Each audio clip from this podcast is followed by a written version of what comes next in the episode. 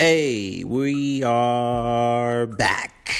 Hey guys, did you ever realize when you go to Subway, um, Subway the restaurant I'm speaking about, did you ever realize that they're a little bit stingy when it comes to your toppings?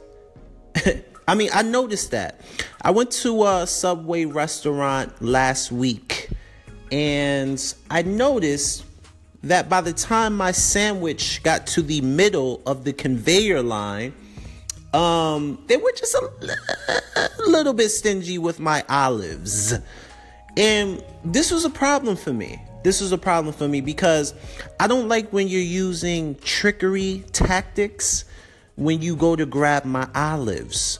Um, I'm gonna go ahead and need you to put your full hand inside of that little hub and grab a full batch of my motherfucking olives. Yes, yes.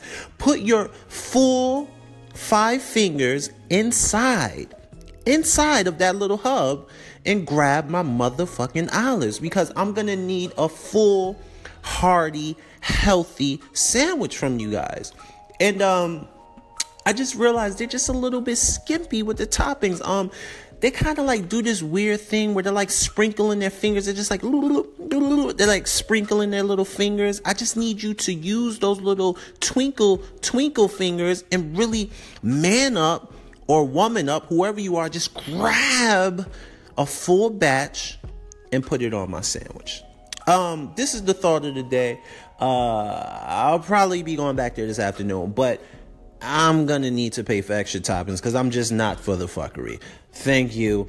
Good afternoon. Enjoy your lunch.